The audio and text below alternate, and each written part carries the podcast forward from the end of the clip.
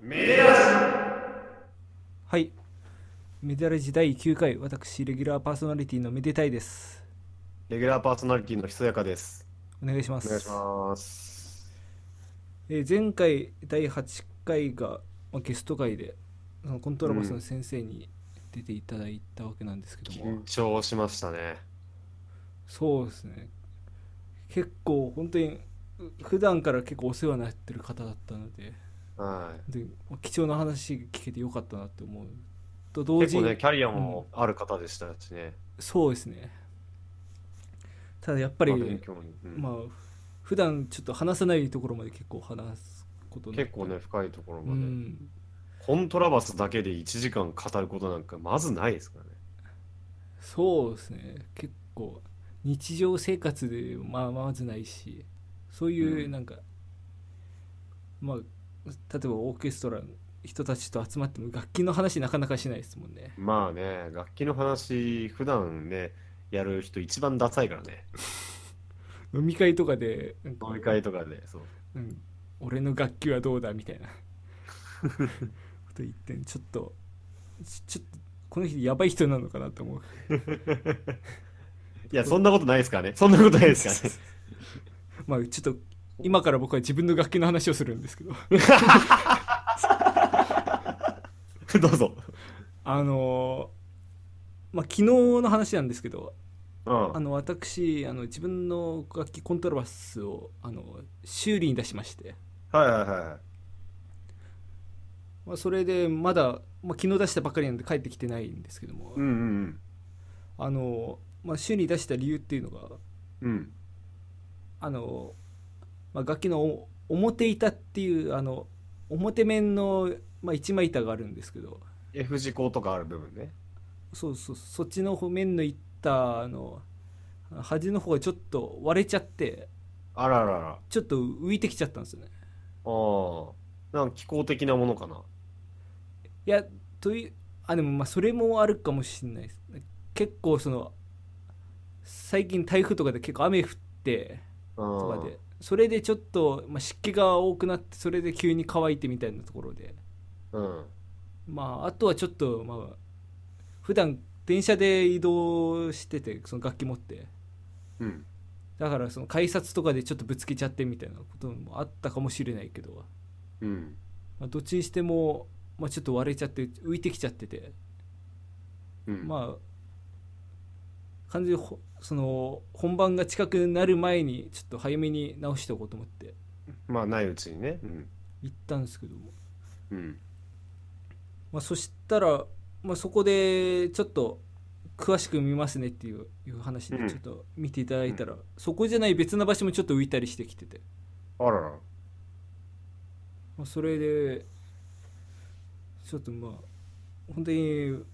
やっぱり割れてるとかっていう目で見える部分が一番分かりやすいけど、うん。そうじゃなくてちょっと潜在的にまだくっつくかくっつかないかの瀬戸際だけど、まあ、これから冬になって乾燥していくとちょっとやばいかもしれないみたいな、ああ、今のうちにうん、っなんとかしときましょうと。ていうところもあって、まあ、行ってよかったなっていうのは、うん。いくらぐらいしてそうなのその表板の修理だけだと自分が持っていった場所だと1万5000円ああ、うん。話で、まあ、それとは別にもう一箇所ちょっと昆虫の調整もお願いしてそっちも1万5000円で合わせて3万円ぐらいっていう見積もりうで、ん。うん。うん。うん。まあ、来週か再来週ぐらいには治って帰ってくるかなっていう感じなんですけああど多分僕がその楽今の楽器修理に出したの実は3回目で、ー。うん。まあ、2, 2回目は今回と同じで表板がちょっとその時は浮いてきちゃっただけかな割れてなかったと思うんですけど、まあ、それで出したんですけど、うん。ちょっと1回目っていうのがちょっとこれはまあ人為的なものなんですよねその人為的。理由っていうのはうん。なんかやらかしちゃった。やらかしたというかやらかされたというかやらかされた。ちょっとその楽器奏者にとってはもう本当ありえないことだと思うんですけどそのうん。楽器を人の手によって壊されるっていうのはええあのー僕高1の時に楽器買ったってお話は、つまあ、第1回とかでしたと思うんですメけデどラジ第1回3勝。参照点を作るうん。うん。まあそれであり買まっしたね。あのーあの、存在しない噂に そう振り回されて買ったって、高一の時に買ったっていう。そうそれも結構な覚悟で買ったわけなんですけどうん。 まあ買って1年ぐらいかな高2の冬とかだったと思うんですけどうん。あのその、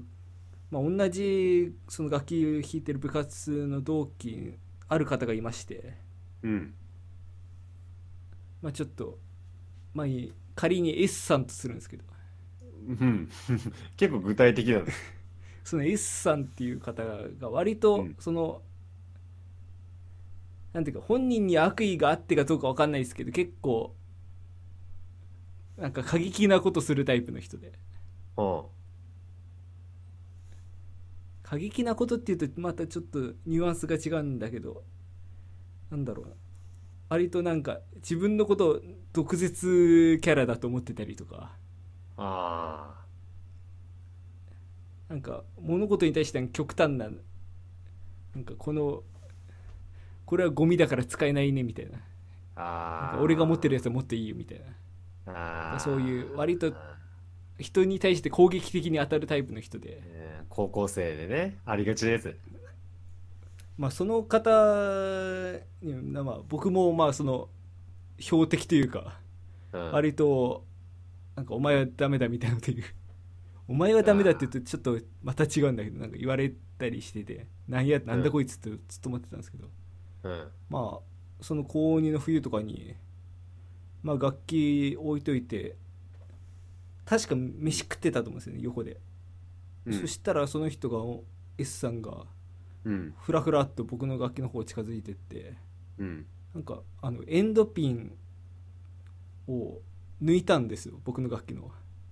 えあの楽器今横に倒して置いてあって、でそれで、まあ、エンドピンってあの楽器から伸びてて地面と接地するあああれだよな。棒があるんですけどそれが、まあ、出ててその、まあ、ネジでこう締めて最その長さ調整するんですけどそうよね。それを緩めて引っこ抜いたんですですようん。なんで急に。急に。うん。でなんかこっちではまあ他の人となんかまたなんかやってるよみたいな感じでうん。まあ引っこ抜いてどうすんだろうなぐらいで見てたんですうん。そしたら急にその教室の外のロッカーに向かってうん、ガンガンガンと打ちつけ始めてええ怖っ。えあれ何やってんの みたいになってうん。なんか急にやばいぞと本当にこなんか23発とかじゃなくてなんか10発ぐらいずっとガンガンガンガンってやっててえでそれでなんかそのなんかそれでこうエンドピンこうその後もなんか持ちながらなんかちょっとうろうろしてて、なん。か近づいたら殴られんじゃないかぐらいのうん。雰囲気でなんかあいつ何やってんだみたいなうだっん。たんだけど、でそのままただ僕の楽器なんでまあ まあ注意というか何してんだぐらいでまあ言おうと思って近づいていったらうん。まあそれを、まあ、見られた見見られたやつが最初からずっと見てたんだけどな見られたと思ったのか、うん。まあなんか楽器に戻そうとし始めたんですよねえまあ差し込み直そうとして。えだだってそこにあった楽器のエンドピンやってガンガンやってたのを横にいたお前ずっと見てたんだよね。そうそれでちそう確かなにん近づいてったらこう戻そうとしてただなんかうまく入んなかったっぽくてそこで置いてまたフラーっとどっか行っちゃったんですうん。でも何やってんだあいつと思ってうん。まあ自分でこう拾って戻そうとしたんですけどなかなか入んないですねうん。そうでなんか入んないなと思ってちょっとよく見てたらエンドピンがちょっと曲がっててうわ。でもう曲がってて我慢やったからそう入んなくなっちゃっててうんこれはやってくれたなと思ってああやってくれたな弾そうもう入んないともうい弾けないからけないよねそのもうずっと持ち上げてないといけないからねその指の力でずっと浮かしてないといけないそうそうそうそうそうそうちょっとこれはまずいぞと思ってまあ その人に対してもなんかさっき何やってたみたいなその後言ったんだけどなんかいやちょっと遊んでただけだよみたいななんか怖いいよくわかんないこと言われて怖いこれホラーじゃんでもその後でその買って1年で初めて楽器屋に修理に出したんえでそこっからなんですけどえうん持ってってもう自分としてはまあエンドピンが入んないからなんか曲がったの直してもらうかもしくはまあそのエンドピンと機構自体の交換になると思ってうんそれでまあすすいませんお願いしますということでうん行ったらまあでもその時はまあ楽器屋の方でも、まあまあ、そういうことでしたらまあお預かりしますって言うんでうんまあ、大体これぐらいですねって見積もりもらって帰ってきたんですけどうん何日ぐらい経ってかななんかなんか1週間はかかんなかったと思うんですけどまあなんか45日経って電話かかってきてうんそしたらあのエンドピンの修理なんですけどあの、うんまあ、エンドピンだけじゃなくてあのちょっとネックの方にも問題が出てましてってはあのネックがちょっとひびが入っちゃってるあえこと言われてなんでそこで楽器屋さんの方からあのこのエンドピン曲がったのなんか無理やり差し込もうとしませんでしたかああそれやったやったやった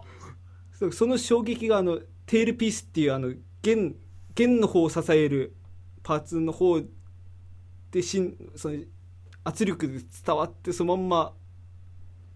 つ圧力的にこう弦を伝ってネックの方にも負荷がいってそこでひびが入ったみたいなええ可能性がありますみたいな、えもしそのエンドピン自体を楽器に刺したまんまどっかでぶつけたとかそういうのがなければそれしかないと思いますね、みたいなえうわ結局マジでちょっとかなりの修理金額になってええちょっとそいつそいつやべえじゃんそいつやべえんやべえじゃん やばいやつの話じゃんこれただ の怖っホラーだよそうだから逆に怖くなってそのなんかどうしてくれたんどうしてくれんだよみたいなことも言言えなくなっちゃって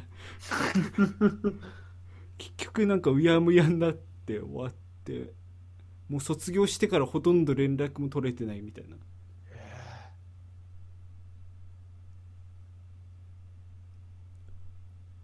っていうことがありましてうんでまあだから今回もちょっとだからその時のトラウマがあるからそのうん表板の修理で出してたら実はなんかどっかとんでもない箇所が壊れてるとかないあるんじゃないかと思ってちょっとまだビクビクしながらその修理完了を待ってるんですけどまあでもそんなエンドピン抜かれてバンバンやられる経験なんて まずないでしょまあ特にまあもう大学に入って、まあ、しかも卒業してみたいなね一応いいいい年齢になってきたんでいい年齢になってきたから、まあ、周りの人たちもいい大人が増えてきてるからまあもう危ない人にはね近寄らない 基本ですまあその公立高校とかだとやっぱりまあそういういろんな人がいますからああえー、怖っなんか下手な階段聞くより怖 かったわまあもう夏も終わりかけなんでちょ周りかけ る っと、まあ、残暑をこれでまあ涼んでもらえるっていう進めるか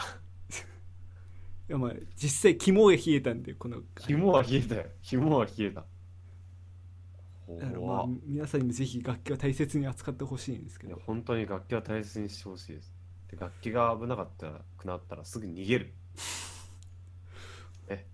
皆さん本当に自分の楽器は自分で守ってください本当にそう本当にねなんかね空港とかのトラブルでなんかトロンボーン曲がったみたいな画像を見るのはもうあれ心がキュッとしちゃうねだからとコントラバスなんかだとプロの奏者でもそのうん現,、現地でうんレンタルとかで、うんまあ、用意してそれで演奏するって人も結構いらっしゃるみたいですね、うんまあ、ひ飛行機とかでも、まあ、どんな感じで扱われてるかわかんないですからねまあねね運搬もねいろいろね考えないといけないですねうーん普通おたのコーナー急ですね 急にまあね階段も一段落したというとこで約束通り普通歌やんないとあ確かに前回がそのゲスト会だったんでちょっと紹介できなかったんですけどちょっと普通歌の呼び込みをしたらまあ2通ほど届きましてメールアドレスをね公開したところ本当にメッセージもいただきましてありがとうございますで今後も募集しておりますはい、えーメールアドレス、えーめでたいアットマーク LPRZ.xyz で、まあ、普通オタやメデメデラジリスナーの呼び名など、まあ、送っていただけたらと思いま我す。々へのメッセージ何でも送ってくださいあとはツイッターのハッシュタグでも、あ OK あそうですねはい「ハッシュタグメデラジ」メデがひらがなラジがカタカナメデラジさぜひいつぶやいてくださいそう最近、メデがカタカナ、ラジがひらがなで投稿してる不届き者がいるっぽいんですけど、ああ、もうアンチですね、アンチ。 僕らもうそれ見ない、見ないんだよ、それは。見ないです。絶対見ない。まあ、その、ポリシーとして見る見ないよりも、目に入んないですか。 まずそうリアルにね。ああ、そういえばあっちの方も、カタカナの方も見に行かなきゃな、と か、ならないから。まあだから、まあ、ひ拾ってもらうために多分そんな書く人はあんまりいないと思うんですけどいないと思うけど。まあ、まあぜぜひ、えーメデがひらがなラジがカタカナの方に、えーうん、あとの、暇だから、あの、これから聞いてみようと思いますとか、聞き始めましたとか、あの、結構嬉しいんで、ありがとうございます。それだけでも、つぶやいてくださって。はい、今後ともよろしくお願いしまよろしすくおな願いしますんですけども今回は、ハッシュタグではなくメールの方、はいはいででまあ普通歌の紹介をしていきたいと思いますはい。え1通目が、えーラジオネームいつもはくらじさん、はい。えーめでたいさんひそやかさんいつもめでラジを楽しく聞いていますありがとうございます。第7回で東洋町のお話が出てきたのでひそやかさんに質問させてください、ああ、はい、あの、東洋町をね、テーマにした、ちょっと音楽を、まあ、作っ、作って、今も作ってまあす。はいということで、まあ、東洋町の話、第7回にさせていただきましたね。質問ということで、えー東洋町でおすすめのご飯屋さんはどこですか、えあー先週仕事で東洋町に滞在した時は元仮面ライダーの人がやってるステーキハウスとか寿司三昧とかに行ったのですが実際に東洋町に詳しい人だとどういうチョイスになるのか気になりますよろしくお願いしますということであ、ちょっと仮面ライダーのステーキハウスは僕ちょっと勉強不足でわかんないですけど、くまああれ、筋三昧はね、結構歩いたところにありますね。東洋町で働いてる人結構、周りに意外と多くて。うーんなんか住宅ゾーンとオフィスゾーンのちょうど中間なんだよね。あなんていうか、あの、川と海のちょうど海水と淡水が混じり合うというところみたいな。ーちょっとその例えよくわかんないです けどでもまあそのオフオフィスもちらほらありつつ住んでるような住宅もありつつっていうことですかそうそうそうそうそうそういうところですけどでで飯屋ねまあ僕、まあ、オタクだからラーメンよく食べるんですけど、はいあの、だ印象的だったのは僕、あの、火の鳥っていう駅降りてほんとすぐのラーメン屋があって、はい鳥白湯のラーメンがメイン。うん今流行りのなんか濃厚な感じのね。まあ、そう結構いろんな店ありますもんねそうそう、鳥火バイの鳥っていう店があって、まあ、まあそこずっと美味しいと思ってて、有名、まあそこそこ有名で、僕も夜まで空いてるから、もう本当によく使わせてもらってたんたんだけど、で、それ結構前に、え5年 ?3、4年くらい前かな。ターうんあの、まあ、豊町って、あの、免許センターあるんですよ。あ免許センターそうそうそう、免許更新に来るときは、東京だと東洋町か鮫洲か府中に行かないといけない。この3か所に、まあ、みんな来るっていうそうそう、その一つの東洋町で来てるけど、なんか飯ないかなって言ってる人がツイッターでいて、うんで、僕、その人とは1、2回ぐらいしか会ってないんだけど、うんあのジャズ関連で知り合って、その1回で、まあ、まあ、ツイッターフォローし合ってってぐらいだったんだけど、まあ、その時結構意気投合して、ああ、火の鳥いいっすよって、僕、リプ飛ばしたの。はいで、って言って、ああ、すげえうまかったわ、ありがとうって言って、で、それで、これついこう先月、その人と3年ぶりぐらいに会ったんですよ。ああもうす結構なかなか会えてなくてっていうことですかそう、たまたま、その対バンで。ああはこっちのバンドで向こうのバンドにいるの知らなくてでたまたま一緒にばら同じライブに出てで飲み会でその人が「あもうひそやかがあの時紹介してくれたあの火の鳥ってラーメン屋すげえ美味しかったです俺今でも覚えてるよ」って言ってくれてうん僕そのエピソード全然忘れてたから本当にああ進めてよかったなって飯進めてよかったなって思う数少ない経験があるんでちょっと火の鳥ってラーメン屋はちょっと思い出深いですねで実際に美味しいです駅から近いんでねすぐ分かります皆さんも免許更新とかお仕事の時とかはぜひ寄ってみてくださいあれあの店員の方ですかい や違います違いますなんかす すごい熱量でいやいやいやいやいやいやでもちょっと、これは思い出す。うんまあ、僕は下音痴なんで何でも美味しいんですけど、まあそうですね、まあねまあ、鳥パイタン鳥パイタンってだけでまず、ま、 間違いないですから、まあ、でもね、火の鳥はやっぱ美味しいとう思う。んうん。こんな感じでよろしいでしょうか。まあ、ちょっと僕は東洋町行ったことないんでちょっと分かんないですけどまあまあまあまあまでも東洋町、オケの練習とか、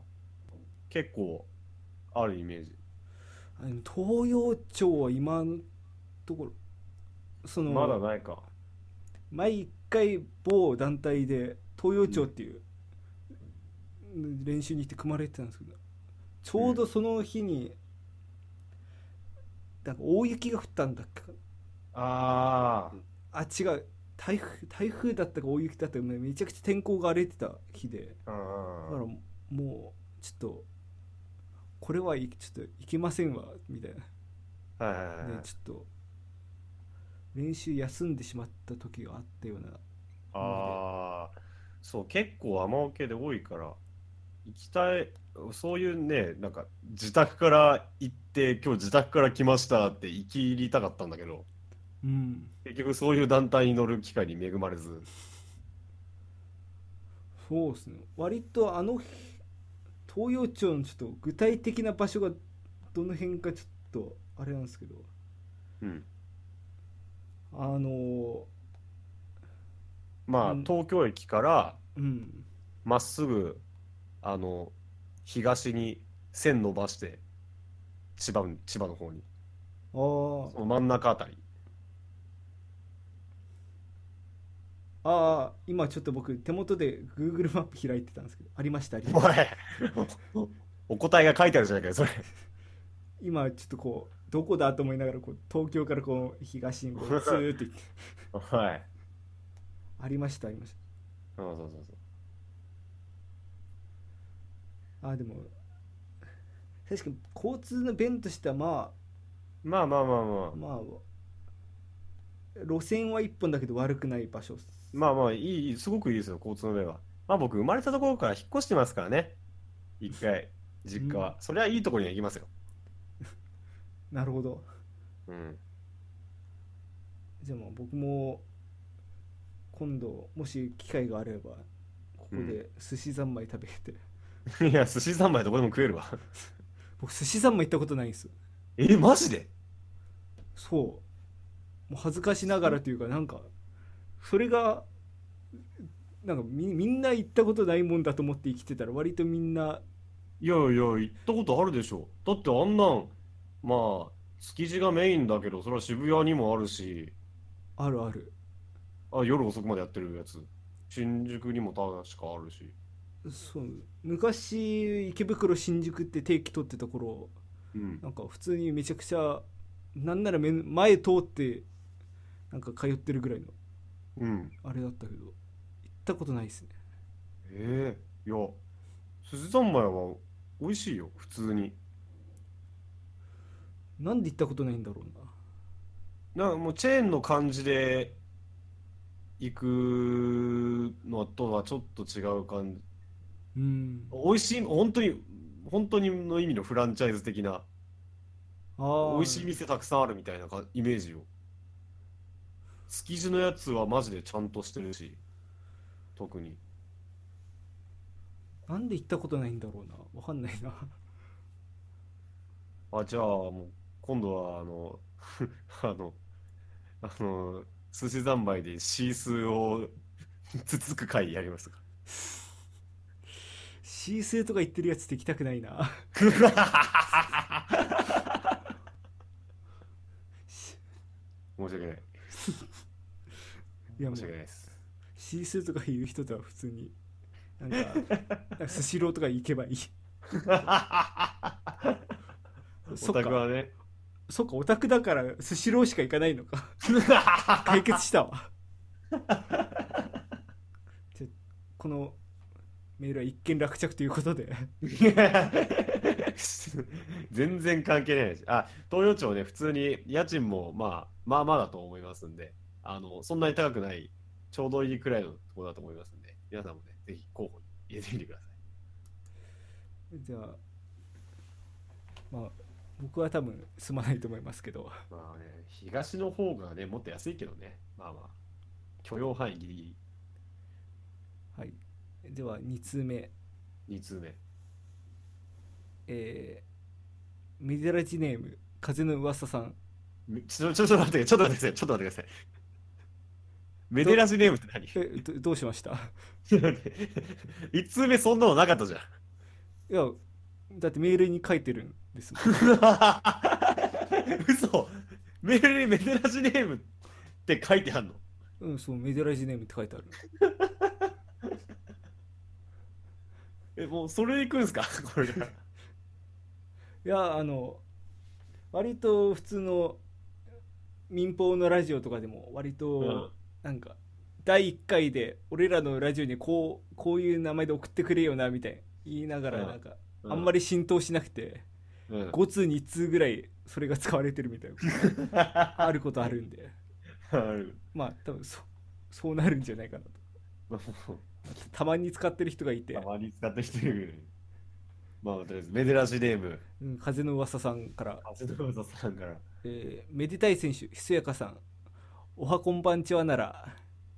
いつも楽しく聞かせていただいていますまあ、はい、ありがとうございます。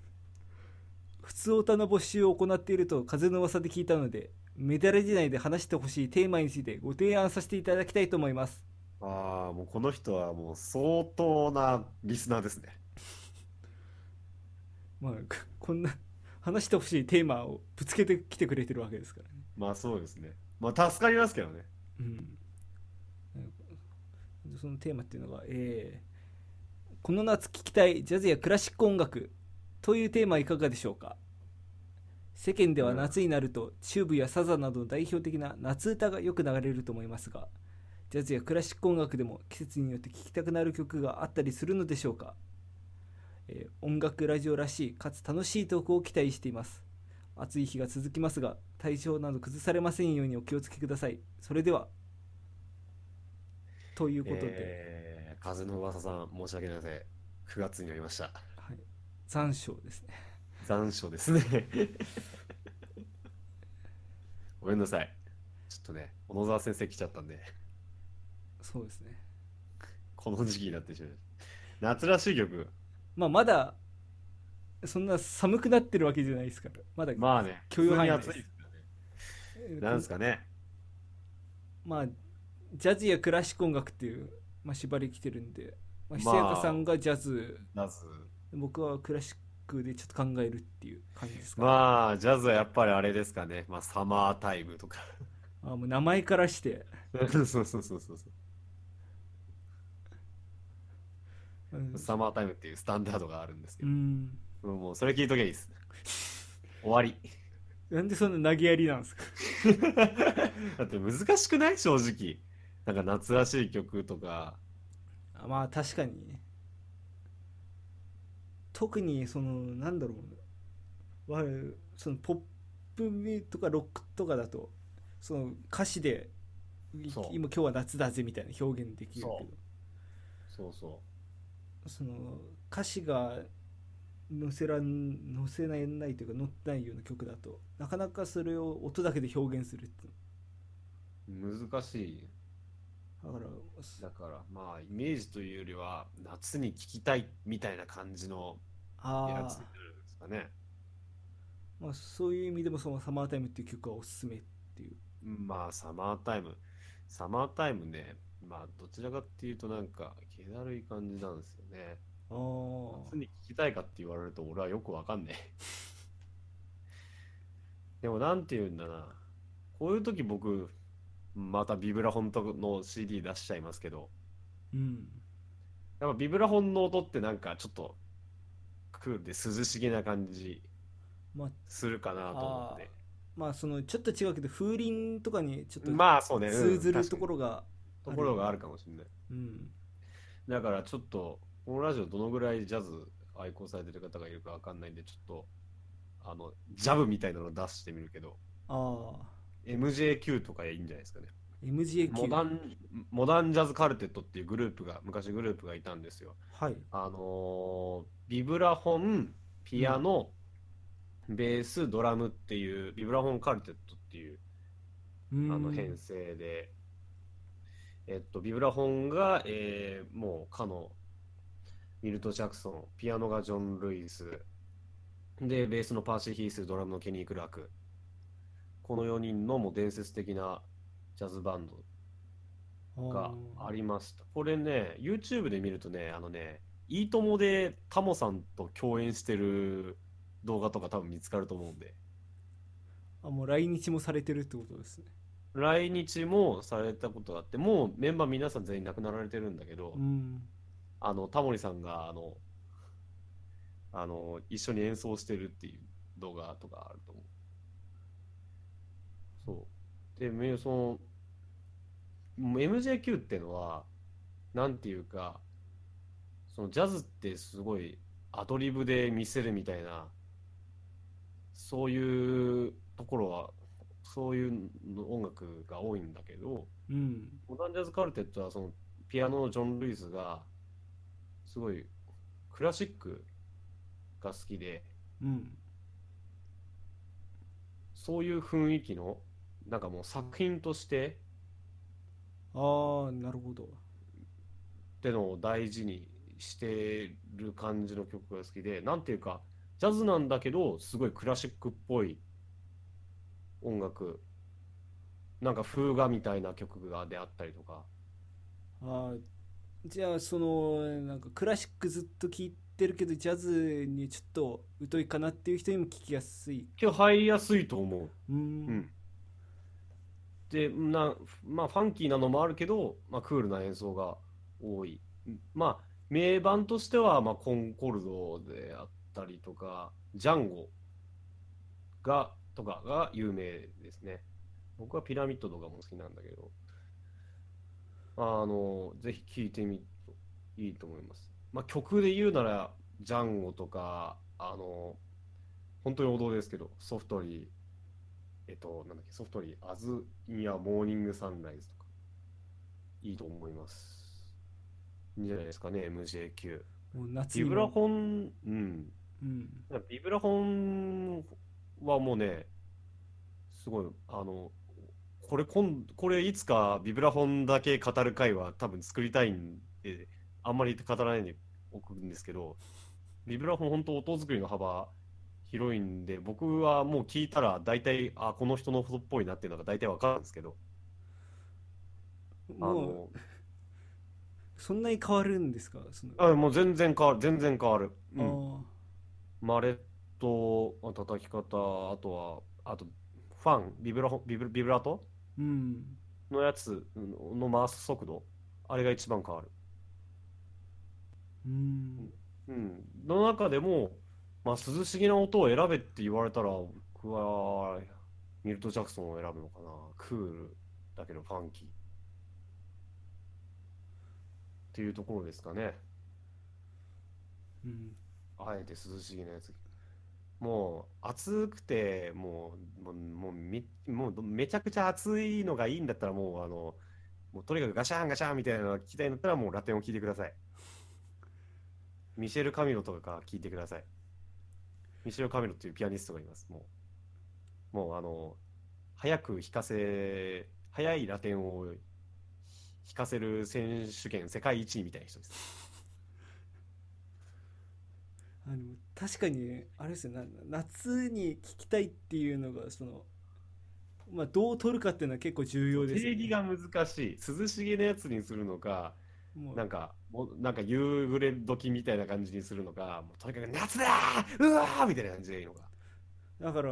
食べ物って例えるとすると夏にかき氷食べるのかそれとも、うんまあ、逆に暑い夏こそっていうんでキムチ鍋食べたりするのかうーん蒙古タンメン食べるのかと、うんうん、あのどれも正解であってまあ答えは一つじゃないと思うんですけどまあねクラシッククラシックどうすか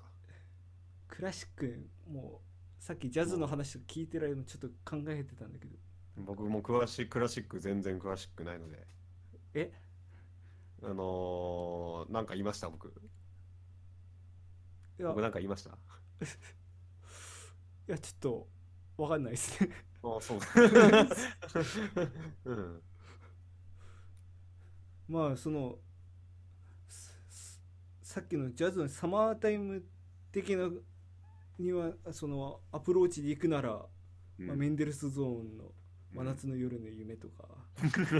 まあ、そうなっちゃうと思うんですけど それがあったか。ただ多分そういうことではないと思うんですよねそういうことではないよ ね、多分ね。だからそのドカンガシャン的なそういう暑い夏を暑く乗り切る的な曲でするのかそれともまあ暑い夏は涼しげな曲聴いてうんっ。ていうのでいくのかっていうところでいくとそのドカンガシャン系だとあのオリビエ・メシアンっていう、まあ、うん。現代の作曲家のトゥーランガリア高級曲っていううん。曲があるんですけどこれがうんもう超大編成でうん。もう特殊楽器ガンガン使いでもうドカンガシャンっていう感じのへえ。曲なんですねこのあ、うん。メシアンっていう方があの、まあ、自分ではその共感覚持ってるっていうふうに言っててほう。あ確の、音を聞くと音以外の感覚も呼び覚まされるみたそいうな感じ確かその色が見えるとかだったと思うんですけああど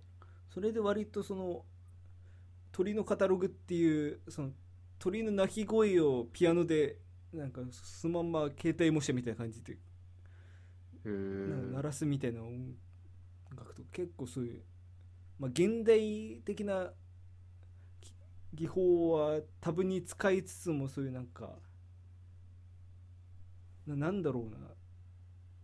なんかちゃんとそれがなんか表現になってるみたいな曲うを、ん。うん。だからただそういう複雑なことやってるわけじゃなくてそれをちゃんと生かしてるみたいな曲を結構書いてる方なんですけどうーん。その中でもトゥーランガリア高響曲っていうのはもうもう時間的にも確か60分を超えるへー大演奏で温度マルトノっていう超特殊楽器も出てきてなんていう感じなんでうん。まあ暑い夏にキムチ鍋を食べるような感覚で、うん。まあ、いつ聴いても楽しい曲だと思うけど普段狩りや、高級曲泳ぐ。はいいいいんじゃないですかねおでそうじゃないアプローチ涼しい曲っていうアプローチでいくとーうん。ただあんまり涼しすぎると冬になっちゃうから結構難しいと思うんですね、まあそうだよね。どのくらいがいいんだろうな難しいね。うんたあ、でも、僕、サティ好きなんですけど、エリック・サティうん。はいジムノペティって、あ冬じゃいないかも。けイメージ的には。そうですねあのジムのペティあの有名な曲しか知らないけどうん。あれは意外と夏かも。なんか初夏っていう感じですう、そうんです初夏って感じする。確かに言われてみるとなんかがフランスものが俺イメージ近いかなと思ってて、あうん、あそういう意味でいくとメシアンもフランスの方なんでああそうなんだあじゃあちょっとフランスで考えると他だと、まあ、サン・サンスとかあーまあそうですね、炭酸ですかまあ、動物のシャニクサイもまあ曲によっては曲によってはねそうだし、シンフォニーでもああでもに、まあ、3番はちょっと夏ではないしまあちょっとあれは違うねちょっと違う同かじドガンガシャンでもな2番が結構いい曲なんですよね「サンサンス」あそうなんだ割となんかどっちかっていうとなんか古典っていうか前期ロマン派的な曲でうん結構好きなんですけどへあれーもどっちかっていうとちょっと秋っぽい曲かなってうん個人的に思う、うん夏ではないか難しいな夏っぽい曲夏に聴きたい曲夏っぽい曲でもいいけど夏に聴きたい曲なんだよねあだからまたこれが夏だっていうのとまた違うってことですねかもしれないもしかしたらうーんいやーどうだろそういう意味だとあのまあフランスじゃなくてイギリスになっちゃうけどうなうんベンジャミン・ブリテンのシンプルシンフォニーとかも、ああ、ブリテンね。うん、はいはいはい。あのー、還元楽のためのうんたらとか書いてる人ね。青少年のための還元学にあもそ青少年の還元楽にもそれだそれだ。しシンプルシンフォニーっていう弦楽のたためのこう、まあ、小高級曲みたいなのがあってうん。それが別になんか夏っぽいわけじゃないけど割とうん、夏に聴きたいのかななんかおーなんか爽やか系な爽やかは爽やかの。おーで、まあ、それなりに、まあ、重厚感というかはあって、うん。うーん。ああ、なるほどねう。んまあ、そんなとこですか ね。まあそうですねなんか本当だったらもっとなんかモーツァルトとか言っとくべきだったのかもしれないですねそうだね。あのー、なんだもうドボルザーから先はクラシックじゃないからなって俺一回言われたことあるもん。もうそのモーツァルトハイドンベートーベンブラームそうスそうそう。 極論だと思うけど ね。まあ、古典バロックとかだったらやっぱり ビバルディの四季の夏 じゃんも戻っちゃった。うこれ、まあ、あれは夏なのかっていうところは置いといてまあこれぐらいですかね,、これぐらいですかね。どうでしょう。答えになってましたでしょうか。いや、でちょっとね、あの、いろいろ言いましたけど、あの、いまあ、普段ね、ジャズしあまり聞かないとか、クラシックあんま聞かないっていう方もね、ちょっと、これを機に、ちょっとこの一曲だけでも聞いてみて、あ、いいなって思ってくれればね、いいですよね。そうですねなんかこう、まあ、クラシックとかだと割と表題音楽とかでまあその曲自体にテーマとか組められてるけどなかなかこう夏聴きたいみたいな縛りではあんまり考えないと思うんで、うん、まあまあ考えない。まあこういうまあ、なんかう、まあ、考えてみるとなんか自分としてもなんかああ新たな発見があったなみたいなうん。感じだしうんなんかそういう視点で曲探してみてもいいかもしれないですよね。そうですね。はい。あの、こん、じゃあこんな感じでね、あの、結構真面目に 僕ら根が真面目なんで、真面目に対応しますので。根が真面目な人は真面目って言わないん だよな。あの、ぜひお便り送ってくださると、あの、一生懸命喋らせていただきますので、ぜひよろしくお願いします。はい、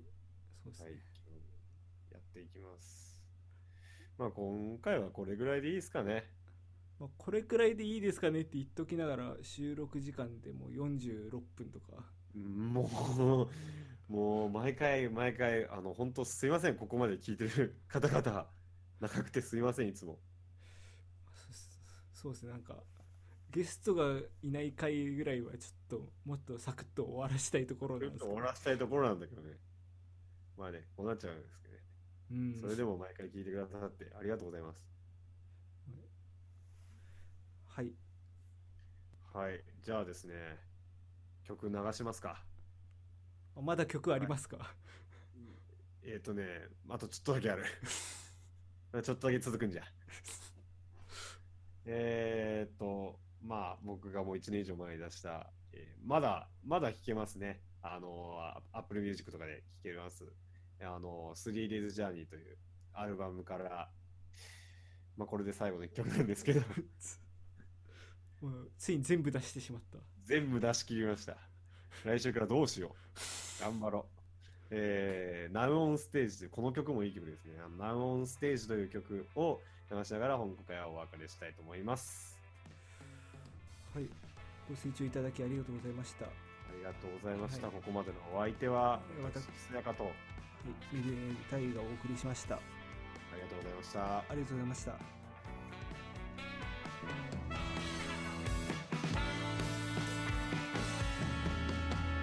毎日感じてる理不尽なこの痛みを